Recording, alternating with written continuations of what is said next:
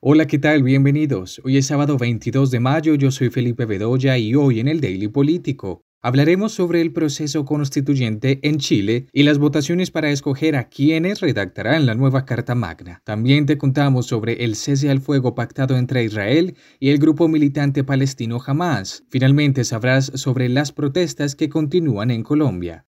Acompáñenme, comenzamos.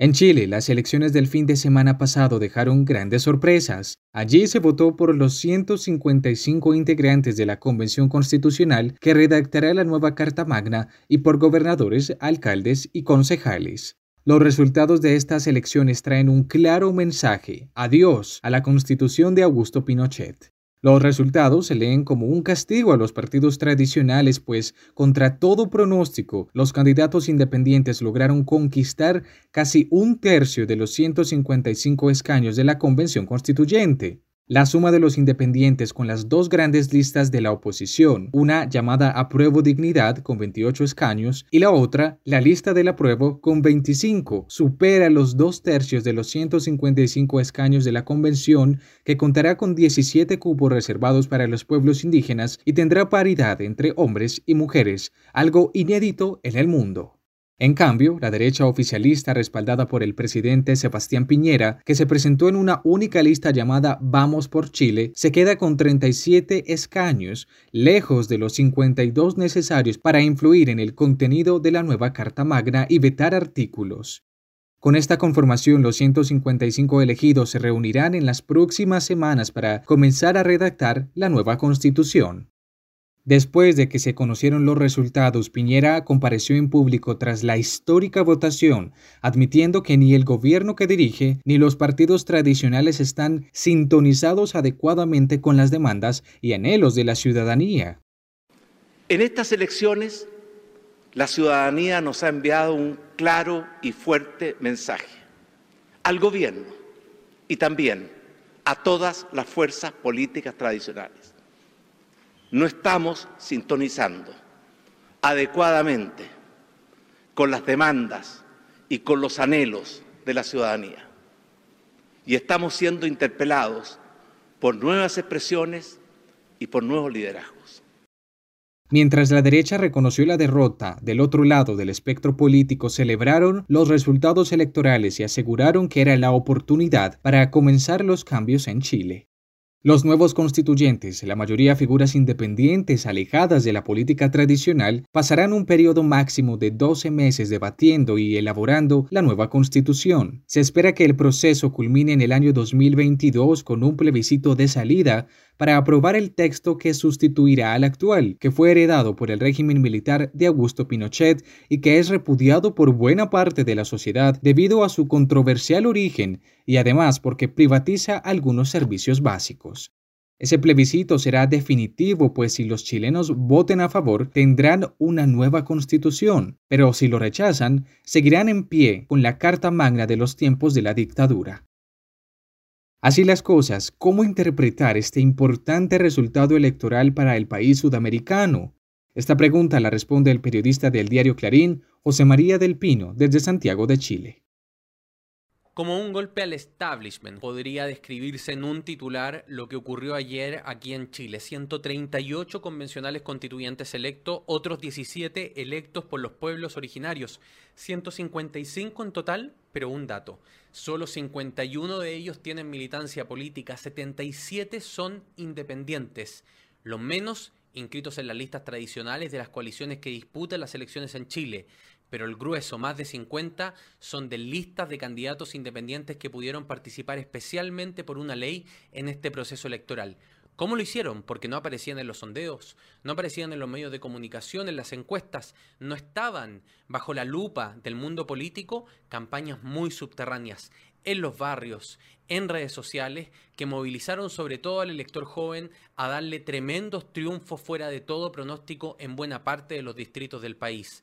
Ahí está el ejemplo de la lista del pueblo, por ejemplo, que ideológicamente se identifica con la izquierda más dura, pero que logró movilizar a un buen número de simpatizantes. La mayoría de estos independientes profesan ideas contra la derecha. Es decir, el grueso ideológico de la Convención Constituyente va a ser de izquierda en Chile. La derecha no ha logrado ni siquiera un tercio de los escaños porque todos los acuerdos deben lograrse por dos tercios. Así que no podrá moderar o vetar buena parte del articulado de esta nueva Carta Magna. Tendrá que buscar entonces socios moderados en la centroizquierda pero una centroizquierda con un escenario muy complejo. La coalición de Ricardo Lagos, de Michelle Bachelet, de Patricio Elwin, de Eduardo Frey, ha caído al tercer lugar de las preferencias y lo que fue esa gloriosa concertación de 30 años de estabilidad para el país pasa por una profunda crisis política. El Gabinete de Seguridad de Israel, el órgano gubernamental que decide sobre las ofensivas militares, aprobó en la noche del jueves de esta semana un acuerdo de alto al fuego en Gaza tras 11 días de enfrentamientos con las milicias palestinas. El gabinete aceptó la propuesta de mediación de Egipto para un cese a los combates recíproco, simultáneo y sin condiciones. La tregua permanente bajo el principio de calma en el frente a cambio de calma en las filas del adversario ha entrado en vigor desde ayer viernes a las 2 de la mañana. Mientras se anunciaba el alto al fuego, ambas partes prosiguieron los ataques esporádicos con lanzamientos de cohetes desde la franja de Gaza hasta 10 minutos antes de la entrada en vigor. Los mediadores egipcios ultimaron los detalles de su aplicación en Jerusalén ante las autoridades hebreas y en Ramallah, sede de la autoridad palestina. En una breve alocución desde la Casa Blanca, el presidente de Estados Unidos, Joe Biden, anunció que había hablado con el primer ministro israelí, Benjamin Netanyahu, quien le había confirmado la hora de entrada en vigor del alto al fuego. Biden valoró los esfuerzos diplomáticos de Egipto para llevar a buen puerto las negociaciones y señaló que había recibido información a través de las autoridades de El Cairo de que Hamas también había aceptado el acuerdo. El presidente aseguró a Netanyahu que Estados Unidos reforzará el sistema antimisiles Cúpula de Hierro que ha interceptado numerosos cohetes de Hamas y al mismo tiempo ha expresado su compromiso para enviar a Gaza ayuda humanitaria en coordinación con la comunidad internacional.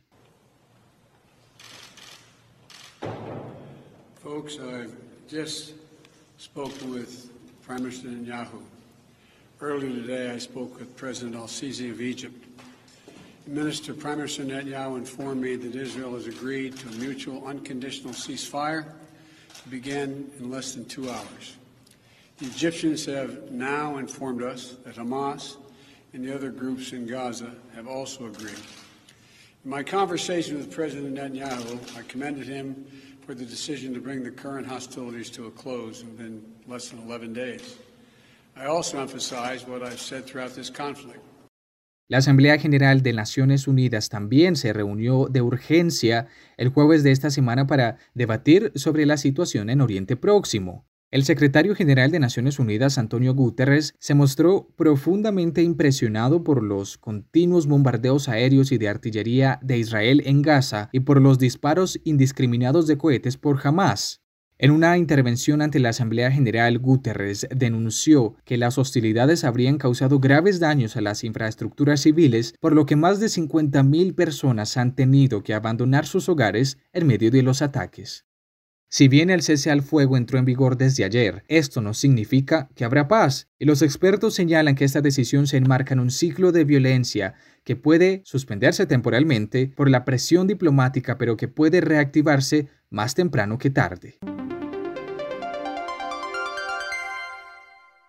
En Colombia sigue en pie de marcha el paro nacional que desde el pasado 28 de abril fue convocado por los sindicatos y organizaciones estudiantiles en rechazo al proyecto de ley presentado por el presidente Iván Duque que establecía una nueva reforma tributaria. Sin embargo, en el transcurso de las manifestaciones dicho proyecto de ley fue retirado. Pese a esto, las protestas han continuado en medio de denuncias y graves hechos violatorios a los derechos humanos por parte de la fuerza pública, vandalismo de un minoritario sector en las protestas y unas negociaciones a medias que se llevan en la Casa de Nariño entre el Ejecutivo y el Comité del Paro. En varias ciudades del mundo se celebran manifestaciones en apoyo a las protestas que están teniendo lugar en el país. En Madrid, España, miles de colombianos se reunieron frente a la embajada de su país para pedir la dimisión del presidente Iván Duque y el cese de la represión violenta de las movilizaciones bajo el eslogan SOS Colombia. También en Nueva York, miles de colombianos tomaron la emblemática plaza Times Square. Orquestada a través de redes sociales, la manifestación empezó frente a la sede de Naciones Unidas en la ciudad para pedir a la comunidad internacional que intervenga para tratar de poner fin a la crisis y ayudar a abrir el diálogo. También ha habido movilizaciones en Países Bajos y Bélgica. Las demandas de los manifestantes van desde la retirada de la reforma a la salud, que también se hundió esta semana en el Congreso de la República, hasta medidas para mitigar la pobreza en el país. Y es que las cifras de pobreza y hambre en Colombia en el último año son alarmantes según el Departamento Administrativo Nacional de Estadística, DANE, la pobreza escaló en 2020 hasta el 42,5%. Otro 30% de la población está en situación de vulnerabilidad económica, lo que significa que tiene ingresos por encima del nivel de pobreza, pero ante cualquier crisis económica está en riesgo de caer en la pobreza extrema. El gobierno nacional aceptó dialogar con el Comité Nacional del Paro, Dicho comité exige, entre otras cosas, que el gobierno admita la responsabilidad de la fuerza pública en los abusos de autoridad y uso excesivo de la fuerza y que permita la presencia de la Comisión Interamericana de Derechos Humanos, quienes desde el pasado 14 de mayo le solicitaron al gobierno una visita de trabajo para analizar en terreno la situación de derechos humanos en el marco de la protesta. ¿Cómo se resolverá esta crisis social? El profesor, investigador y abogado constitucionalista Rodrigo Oprimi nos responde. Es muy difícil saber si esta crisis va a terminar en una profundización democrática, esto es, que esta primavera democrática termine bien, o si de pronto, como las primaveras democráticas en muchos de los países árabes, termine en una regresión autoritaria. Y eso porque hay elementos para que la crisis desemboque en un lado o en el otro. Las protestas son un signo de vitalidad democrática. Eh, la ciudadanía y en especial los jóvenes, los indígenas, expresando en las calles en general de manera pacífica sus reivindicaciones, y eso es vitalidad democrática, pero al mismo tiempo una sociedad polarizada con actos de violencia en algunas de las protestas inaceptables, terribles, y una represión policial desmesurada que ha costado ya decenas de muertos. Pero también porque mucho dependerá de que en las próximas horas o en los próximos días se empiecen a lograr acuerdos que desescalen la violencia. ¿Cuáles podrían ser esos acuerdos? Algunos hemos propuesto que, como hay un enfrentamiento de visiones entre el gobierno y la sociedad civil y quienes protestan sobre la dimensión de las violaciones de derechos humanos ocurridas en esta protesta, que una posible facilitamiento para una salida democrática de la crisis es permitir la visita de la Comisión Interamericana y que se cree una comisión internacional de expertos que esclarezca realmente lo que sucedió, que no sustituya a las autoridades nacionales, obviamente, pero que al esclarecer lo que sucedió y que haga recomendaciones para que esos hechos de violencia sean investigados y judicializados y no se repitan, entonces evita que haya la sensación de impunidad y eso permita que las negociaciones continúen en otros puntos.